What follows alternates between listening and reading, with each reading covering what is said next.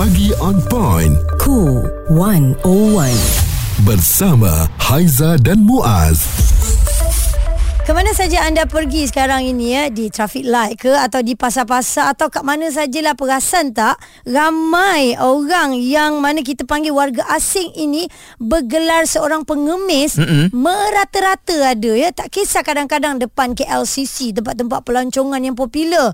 Uh, baru-baru ni uh, kita nampak uh, caranya dengan hanya duduk saja lepas tu buat-buat macam sakit lepas tu letak anak kiri kanan. Ini modus operandi yang selalu kita jumpa di Kota Raya ni lah eh selalunya hmm. kita nampak uh, warga Rohingya yang selalu minta uh, sedekah ni kan hmm. uh, di traffic light dan di beberapa lokasi terpilih lah dan uh, yang amat mengejutkan kita baru-baru ini apabila warga Arab yang kelihatan sebagai pelancong yang datang ke Malaysia hmm. untuk melancong di sini tapi mereka ni sebenarnya pengemis dan apabila mereka meminta bantuan dengan pelbagai cara nak uh, tak makan lah hmm. nak balik ke negara asal lah dan kemudian bila tak diberikan bantuan ataupun sedekah tu ya duit tu kepada dia mm-hmm. dia buat uh, isyarat lucah pula kepada kita ha yang buat ha. tu pula yang perempuannya yang bini buatnya dia yang kan? perempuannya ha tak tahulah bini dia ke girlfriend dia ha. ha. ini yang amat memanjakan kita memang tengok pada wajahnya Aizah memang mm-hmm. kita tak nampak pun dia tu macam pengemis mm-hmm. memang kita tahu dia tu memang pelancong yang datang yeah. ke Malaysia ni tapi mm-hmm. apa dah jadi sekarang ni mungkin mereka nampak peluang kot sebab dia tengok warga Malaysia ni baik semuanya ha baik dia kata dah sambil melancong tu jom kita kutip duit jugalah aduh patut dia pergi shopping ke LCC ha, kita tak tahu mewah kan kita bukan uh, tak husnuzon bukanlah nak kata menyimpan perkara-perkara yang tak baik dalam hati ni bila nampak orang macam gini cumanya kenapa makin lama makin meningkat dan berleluasa kat traffic light pun kadang-kadang lalu-lalu ketuk tingkap minta hmm. kita ni ialah dah lalang ada pula duit kat situ kita bagilah dengan niat sedekah tetapi janganlah dimuakan sangat dibiarkan sangat sampai uh, dekat traffic light mengganggu lalu lintas hmm. uh, lepas tu eh banyak benda lah yang kita tengok boleh menyebabkan perkara perkara-perkara yang tak diingini berlaku. Dan daripada JKM sendiri Jabatan Kebajikan Masyarakat tidak menafikan wujudnya peningkatan jumlah pengemis warga asing ini di ibu kota. Bagi 8 bulan pertama tahun ini kalau nak dibandingkan dengan tahun lalu eh ini berdasarkan rekod pengemis diselamatkan dalam operasi membentras pengemisan dijalankan agensi itu bersama pihak berkuasa lain. Mm-mm. Jadi uh, ini yang kita risau kerana kita semua sedia maklum bahawa ada warga asing ni uh, mereka ni tertakluk kepada Suruhanjaya Tinggi Pertubuhan Bangsa-Bangsa Bersatu bagi pelarian ya UNHCR. Jadi mm. um, difahamkan ianya menyukarkan sikit tindakan diambil kepada mereka iaitu warga Rohingya lah. Mm-hmm. Uh, dan kalau tak boleh nak ambil tindakan kita risau juga kerana mereka akan berterusan menjadi seorang pengemis dan secara tak langsung memberikan gambaran lah kepada um, orang kepada negara kita lah apabila pelancong-pelancong datang. Betul. Perbualan menyeluruh bersama Haiza dan Muaz. Pagi on point, cool 101 semasa dan sosial. Perbincangan kita pagi ini tentang peningkatan pengemis warga asing. Anda yang uh, berada di traffic light mungkin pagi-pagi ni agaknya dah ternampak ya Mm-mm. aktiviti tu awal lah dia orang dah buat kerja dah. Ya dan mm-hmm. selain daripada itu juga sekarang ni memang trendnya difahamkan warga Arab ya mm. uh, menagih simpati untuk uh, minta sedekah dan kemudian dapat duit tu dia pergi membeli belah dan mereka ni bahayanya uh, mendakwa konon-konon sebenarnya berasal dari Syria dan juga Palestin. Mm-hmm. Jadi kita tahulah kalau Syria dan Palestin ni memang kita akan terbuka hati lah untuk memberikan derma kepada mereka kan. Ya benar. Ha, jadi sebab tu kita bawakan isu ini peningkatan pengemis warga asing dan kita bawakan yang berusaha Encik Syam Suzuki bin Encik Noh ha, merupakan pengarah Jabatan Kebajikan Masyarakat JKM Wilayah Persekutuan. Mm-hmm. Ada peningkatan uh, Encik Syam apabila kita lihat uh, nampaknya pengemis warga asing ini semakin banyak. Adakah dari pihak jabatan sendiri ada pemantauan mengenai perkara ini? Hasil uh, penama, uh, pemantauan dan juga operasi-operasi yang dijalankan oleh JKM eh, mm-hmm. untuk makluman semua, kebanyakan uh, mereka ini masuk eh, ke negara kita uh, sebagai pelancong, eh, mm. visa pelancong. Mm-hmm. Dan akhirnya mereka tak tahulah mungkin uh, apa menghadapi masalah ke ataupun memang niat mereka untuk uh, menjadi pengemis dan uh, pengemis-pengemis yang kebanyakan yang kita lihat ini sebagaimana Muaz sebutkan tadi daripada negara Arab ya uh, Syria, Palestin dan juga negara-negara lain lah.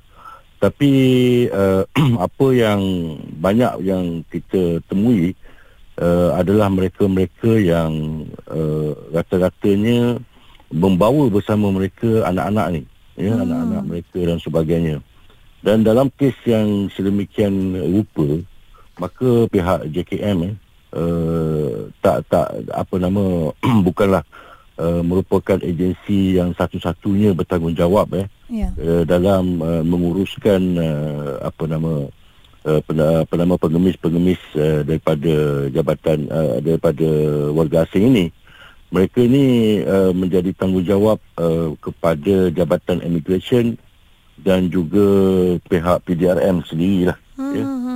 Uh, ya jadi pihak JKM eh, kebanyakannya uh, mengambil ataupun menyelamatkan uh, warga pengemis ini adalah dari kalangan warga negara sajalah eh hmm. kebanyakannya lah. Cik Syam kalau tengok statistik pengemis di kalangan warga negara pula bagaimana eh ada peningkatan ataupun ya. sama aja uh, okey walau bagaimanapun uh, dalam konteks ni Aiza eh, hmm. yang tadi yang migration dan uh, PDRM tadi kita sentiasa bersepadu lah eh. uh, sehingga Ogos 2023 uh, seramai 380 orang eh, pengemis bukan warga negara ini telah pun diambil tindakan uh, berbanding uh, uh, berbanding uh, 98 uh, kes yang telah pun dibuat pada tahun lepas so peningkatannya hampir hampir 100% ya, dan melebihi 100% pun hmm. Ya, berbanding uh, tahun lepas ya.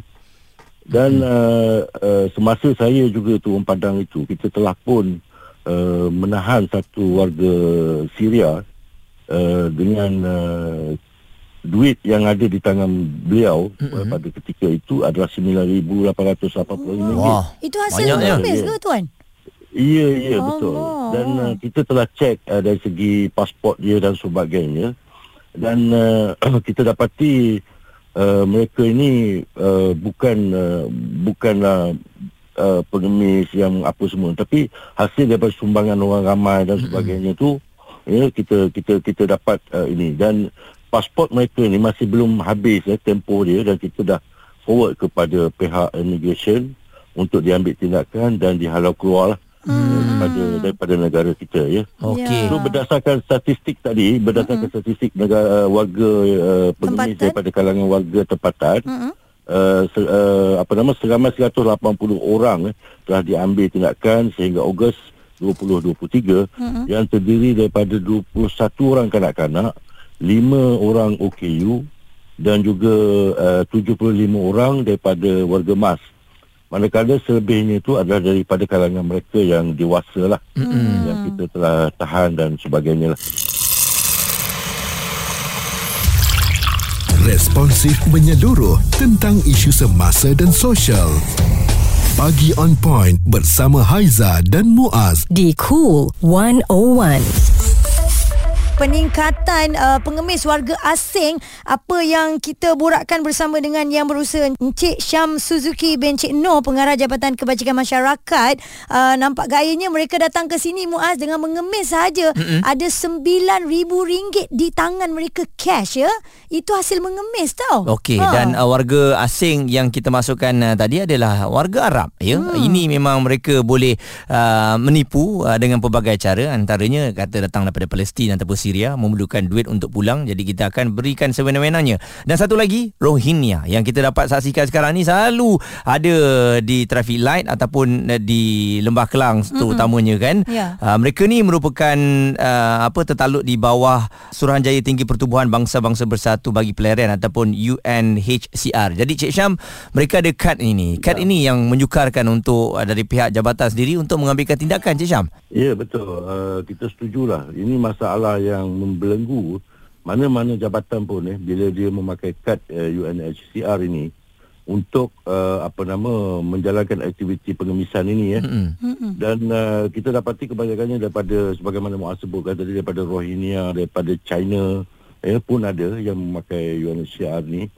Tapi uh, itulah kita telah pihak jabatan eh, di peringkat di JKMKL telah pun uh, beberapa kali eh, memanggil pihak-pihak yang berkaitan untuk kita duduk bersama dan menyelesaikan isu ini. Hmm. Uh, akhirnya apa yang difahamkan uh, apa nama pihak uh, immigration uh, dan juga pihak uh, UNHCR sendiri uh, kita dapati uh, agak kesukaran lah untuk hadir dan mencari uh, solusi yang yang yang yang yang yang berlaku. Oh. Tapi apa yang kita boleh harapkan adalah di peringkat dasar lah ya, di peringkat yeah. uh, uh, di peringkat uh, kementerian ataupun di peringkat uh, G2G ini supaya mereka ini boleh duduk bersama dan menyelesaikan isu inilah.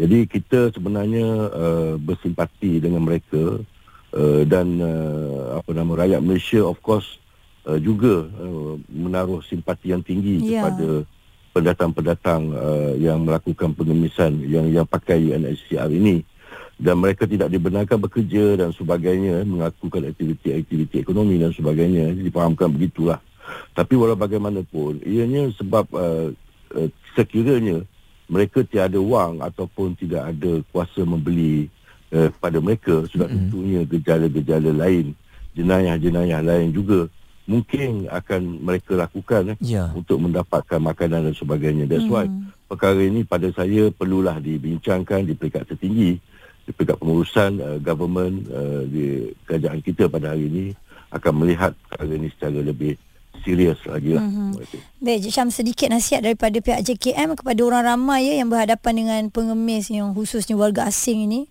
kita hati yeah. baik kita nak tolong tapi kalau dah terlampau ramai sangat banyak sangat ni macam ambil kesempatan kan pihak JKM eh kita tak habis-habis lah maknanya tak henti-henti ya hmm. kerja kita dalam kita nak advocate uh, the masyarakat supaya uh, apa nama memberi ya atau menyalurkan uh, sumbangan-sumbangan mereka ini mengikut saluran yang betul hmm. ya mengikut landasan-landasan yang dibenarkan oleh kerajaan dan juga apa nama undang-undang kita pihak JKM uh, sentiasa mengadakan uh, kempen uh, advokasi ini iaitulah bijak memberi elak tertipu eh bagi memberi kesedaran kepada masyarakat uh, awam eh tentang bagaimana akta orang-orang Papa 1977 eh, bagi mendidik masyarakat supaya menyalurkan uh, bantuan dan sumbangan ini mengikut saluran yang yang yang sewajarnya. Mm-hmm. Di samping itu juga pameran semasa kita bergerak dalam pameran-pameran di uh, dalam komuniti dalam masyarakat di Kuala Lumpur ini kita juga menyelitkan elemen-elemen uh, advokasi ini ya, supaya masyarakat kita ter- terdidik ataupun mendapat maklumat yang betul uh, berkaitan dengan bagaimana untuk menyalurkan uh, sumbangan dan uh, dana yang mereka berikan kepada komisi itu. Ya. Juga uh, dalam talk-talk kita dalam uh, agensi-agensi kita juga telah pun uh, mengadakan uh, advokasi ini bersama dengan agensi-agensi kerajaan yang lain ya. Jadi untuk itu saya kira uh, pengemis uh, masyarakat ini boleh menyalurkan sumbangan ke rumah-rumah ibadat eh contohnya macam masjid apa semua bagai itu ya. ataupun hmm. di tempat-tempat uh, toko-toko kuih-kuih dan sebagainya untuk uh, kebajikan uh, masyarakat setempat lah dan juga mereka-mereka yang berkeperluan ini okay. uh, dan juga pihak uh, JKM uh, di samping itu juga uh, menyerulah kepada masyarakat boleh juga menyalurkan uh, sumbangan mereka ini uh, kepada Yayasan Kebajikan Negara eh. uh-huh. kita ada ni bolehlah uh, menerima kepada Yayasan Kebajikan Negara sebab uh, mereka, uh, duit-duit ini akan juga disalurkan kepada mereka-mereka yang lebih berkeperluan. Yang berusaha Encik Cik Syam Suzuki bin Cik Noh pengarah Jabatan Kebajikan Masyarakat ada pesanan di ujungnya. Jadi kita kena sentiasa berhati-hati ya. Suara serta informasi semasa dan sosial bersama Haiza dan Muaz. Pagi on point cool 101